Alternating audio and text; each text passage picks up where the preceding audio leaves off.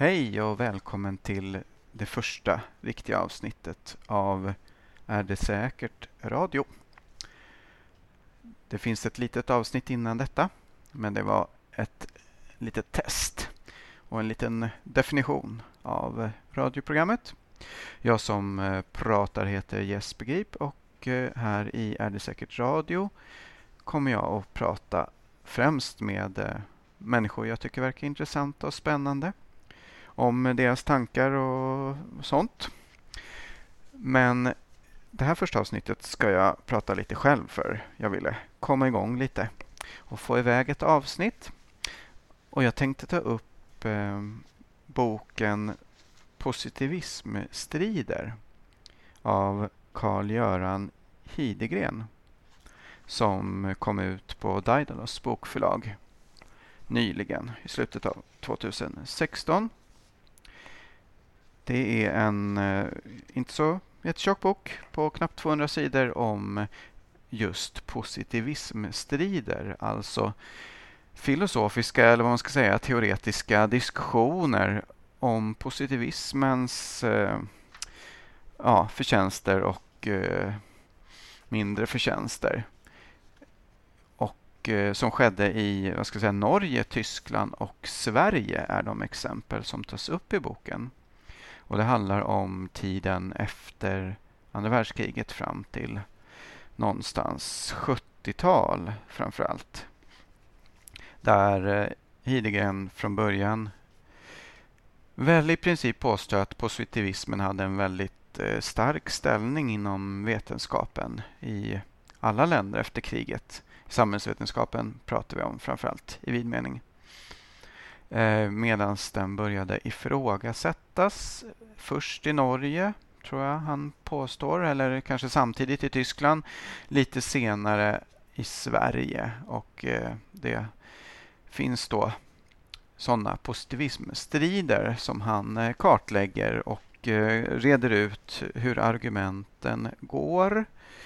Eh, ja, I Tyskland ska man väl säga så blir Habermas väldigt viktig Eh, i diskussionen och en massa andra filosofer som, och forskare, eh, akademiker som var verksamma i debatten på olika sätt.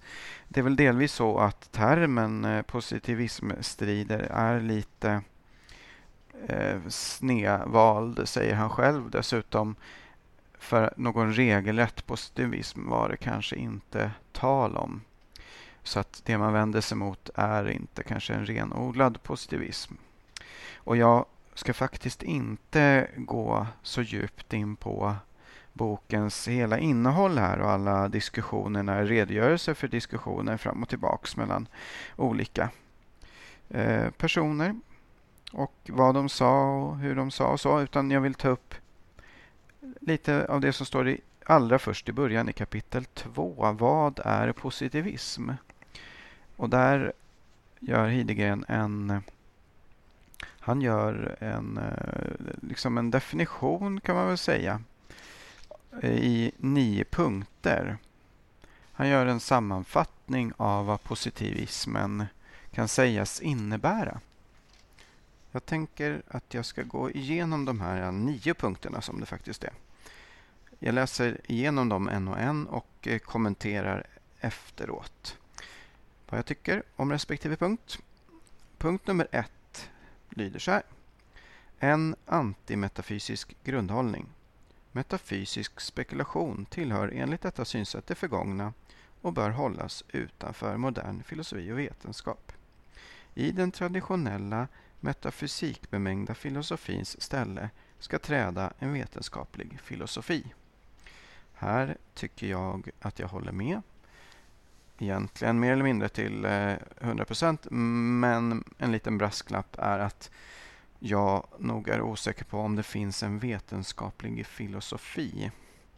Filosofi och vetenskaplighet. Det beror på hur man definierar vad som är vetenskapligt. Men som jag skulle vilja definiera vetenskap så faller filosofi lite vid sidan om och handlar mer om logik och tänkande på ett lite annorlunda sätt. Även om vetenskap och filosofi hänger nära samman och framförallt vetenskaplig filosofi. Vetenskapsfilosofi är ju ett av mina huvudintressen men vetenskaplig filosofi vet jag inte om det finns.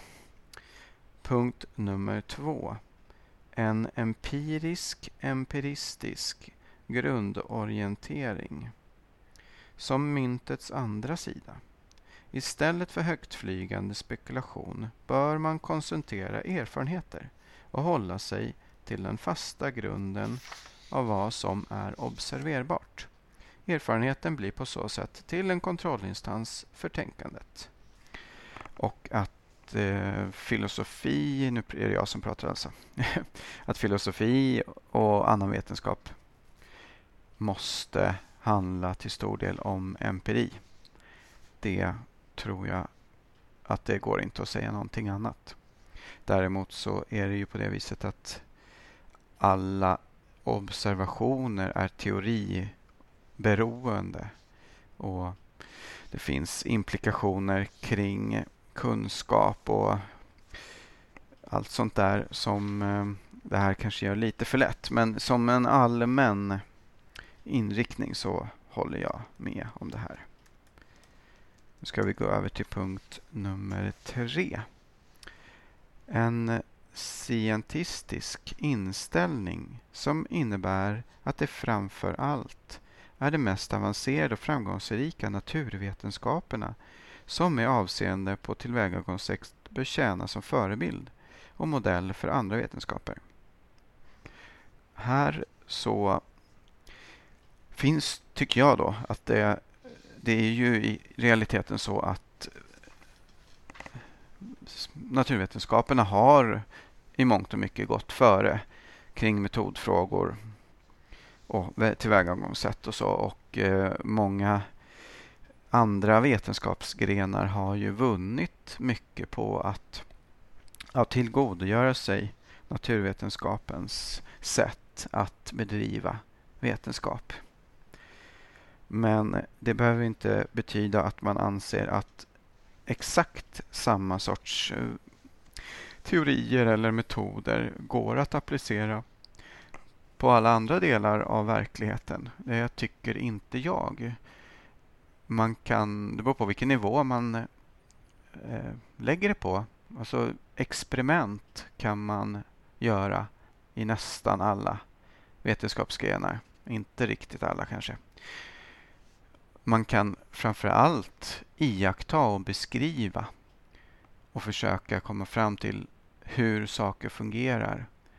Det gör man på alla nivåer inom vetenskapen, skulle jag vilja hävda.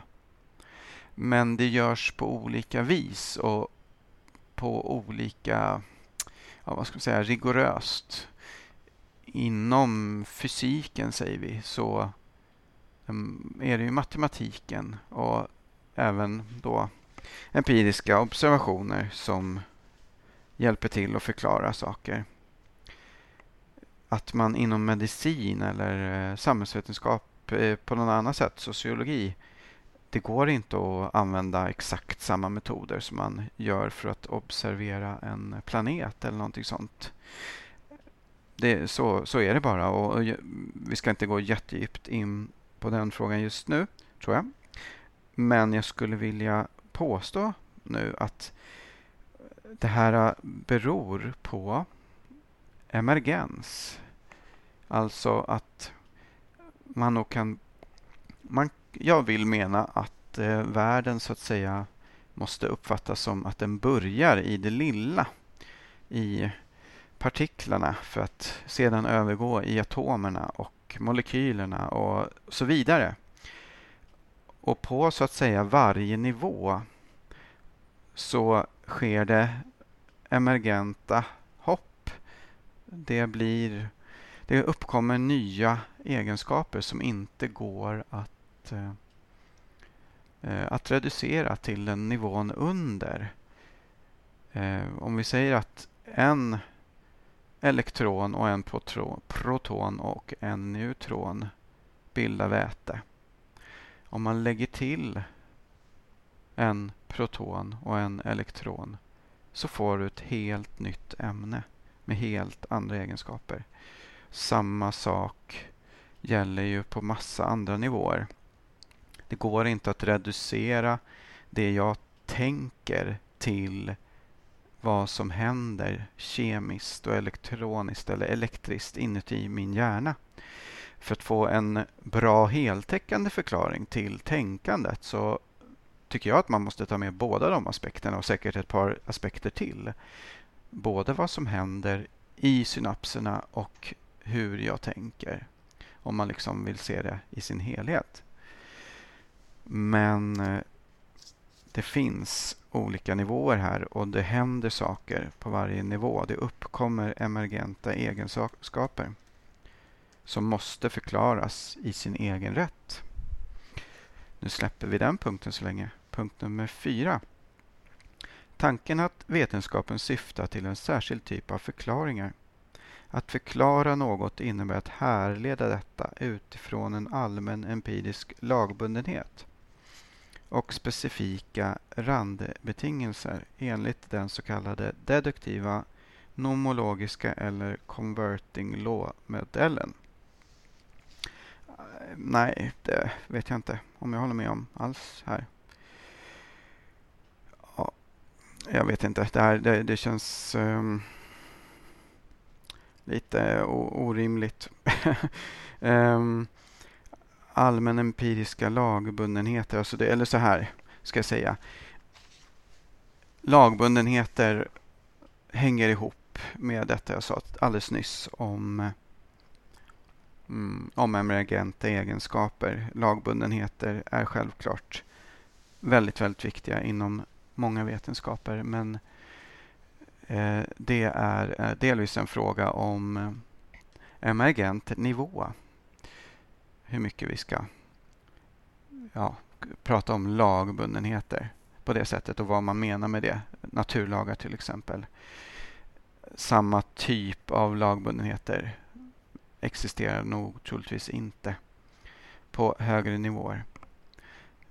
Ja, nu släpper vi fyra. Nummer fem. Vidare idén om enhetsvetenskap. Därmed avvisas tanken att det skulle föreligga någon grundläggande kvalitativ skillnad mellan olika typer av vetenskaper.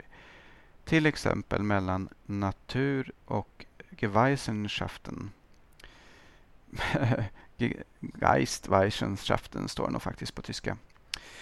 Ja, jag ber om ursäkt för det. Eh, en anspråksfullare version av enhetsvetenskap föreligger i form av olika reduktionistiska program som hävdar att alla vetenskapliga utsagor måste kunna återföras på utsagor i en grundvetenskap, oftast fysiken.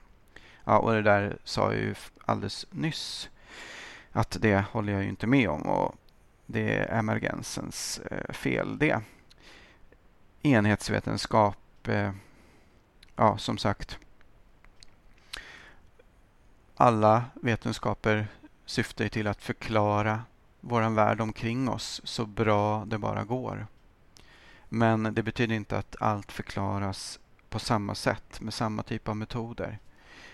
Eh, så att det är både ja och nej angående enhetsvetenskap. Däremot så vill jag hävda ett klart nej om man skulle dra in andra saker som att hävda att det inte finns någon koppling alls mellan de olika nivåerna av verkligheten om man får säga så.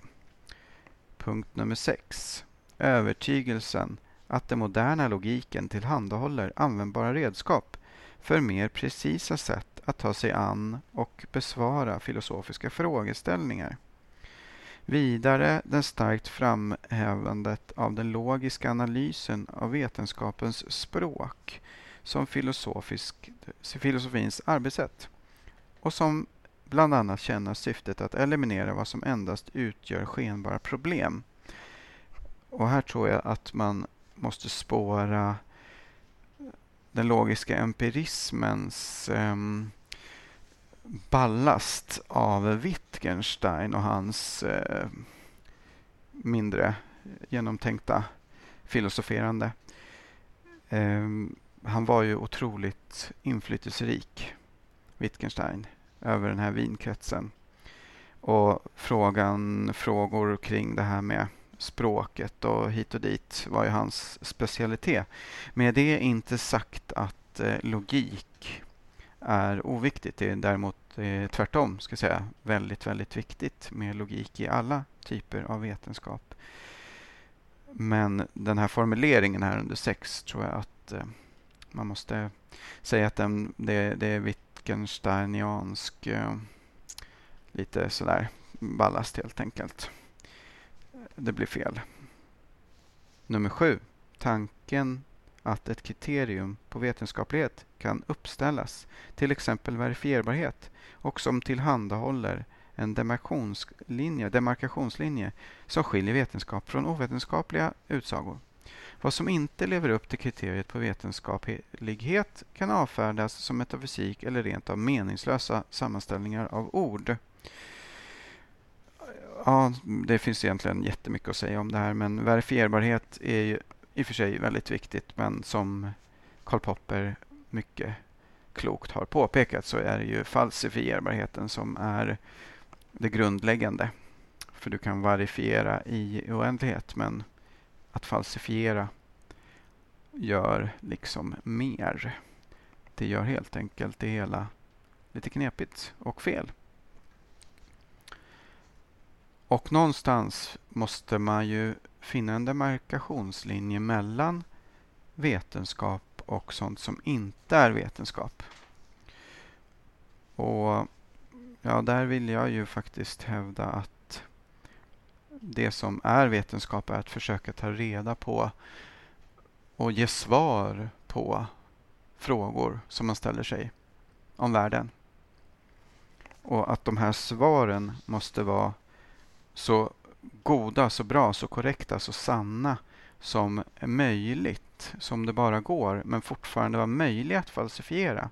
Och för att man ska kunna få sådana svar så måste man använda bra metoder som har blivit genom trial and error kommit fram till att det här är i det här sammanhanget den bästa metoden eller eh, den, en av de bättre som vi känner till.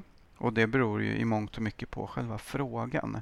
Vad det är man vill ha svar på. Vilken metod som är tillämpbar. Om det finns flera metoder så måste man försöka ta ställning till vilken metod som är bäst. Om det bara finns en så måste man ta ställning till, eller det måste man i vilket fall som helst, ta ställning till hur mycket ger den här metoden? Hur bra blir det här svaret? Man måste ju också ha någon typ av data för att svara på frågan. Och den här datan man använder sig av, den måste såklart vara så god som möjligt. Det får inte vara felaktigheter i den här datan. Då kommer man ju inte fram till korrekta svar om man utgår från felaktiga data. Det säger sig självt. Så det måste ju rigoröst undersökas. Och slutligen så vill jag då nog hävda att man också måste försöka tolka data och svar eller svaren man kommer, man kommer fram till i ljuset av någon typ av teori.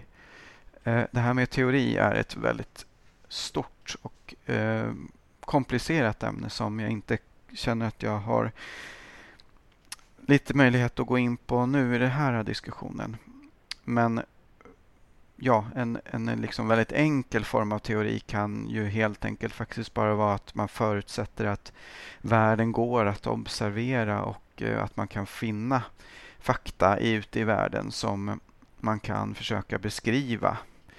Ehm, att man helt enkelt hävdar, utgår ifrån att det inte är så att eh, allting existerar i någon platonsk grotta eller i något eh, medvetande hos eh, världsanden eller någonting sånt där.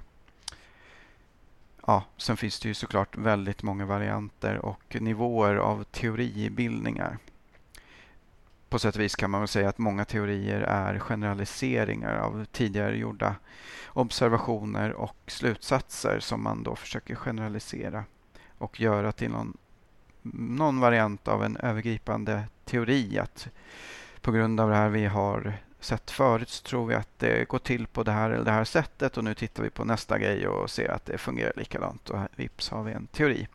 Ja, men nu släpper jag det här med teorin för denna punkt och hoppar till nästa. tanken, nummer åtta, tanken att det går att skapa en skarp Tanken att det går en skarp skiljelinje mellan faktautsagor och värdeomdömen. Det senare är varken sanna eller falska, utan kognitivt meningslösa. Av detta följer en teknisk förståelse av praxis. Vad vetenskapen kan göra är att ange vilka medel som leder till mål som av utomvetenskapliga skäl anses eftersträvansvärda. Frågan om vad som är eftersträvansvärt är inte en vetenskaplig fråga. Ja, och där måste jag säga att jag i mångt och mycket håller med. Alltså, du kan göra, du kan säga att du vill ta reda på någonting. Eh, hur ska man bygga den bästa bron till exempel? Och, och, och, då vill vi hävda att den bästa bron, det är den som är snyggast att se på och dessutom hållbar tillräckligt för eh, det ändamålet som vi nu vill ha den här bron, bron till. Och det här snyggast att se på det känns ju som en eh, klassisk eh, utsaga som kan vara svår att studera och komma fram till ett objektivt svar på. Däremot så skulle man ju kunna studera objektivt vad folk tycker. Du kan ju fråga väldigt många människor eller några stycken människor. Och vad är den snyggaste bron? Hur ser den ut enligt dig? Och så komma fram till eh, olika åsikter om det. Och Det kan man ju sätta i grupper eller någonting sånt där. Ja, då har man ju studerat det i och för sig. Men, men man kan inte komma fram till ja, någon objektiv utsaga om den snyggaste bron. Däremot kan man komma fram till en, ett objektivt sant rätt svar på frågan hur, hur ska vi få den här bron att hålla för sju ton? Det går ju att eh, helt enkelt komma fram till ett sådant svar. Den håller för sju ton eller mer. Ja eller nej? Ja, och det, det är, ju, det är ju ett eh, ett svar. Och, men som sagt, jag håller med om den här punkten i det stora. Punkt nummer åtta. Och sen har vi slutgiltigen punkt nummer nio. En skarp åtskillnad görs mellan context of discovery och context of justification. Mellan uppkomst och giltighet med avseende på uppkomsten av vetenskapliga teorier kan psykologiska och sociala faktorer mycket väl spela en roll. Men det får, inom parentes och eh, citationstecken bör, inte göra det med avseende på prövningen och rättfärdigandet av dessa. Vetenskapsfilosofin sysslar uteslutande med giltighetsfrågan. Det här är ju lite kryptiskt formulerat eventuellt. Men det man försöker säga är att det är skillnad på hur man kommer på sin teori och hur man testar sin teori. Eh, Popper säger i Historicismens elände, sidan 131, eh, så här. Frågan hur kom du först på din teori är helt och hållet en privatsak i motsats till frågan ha, hur har du testat din teori? Vilket är den enda som är av vetenskapligt intresse.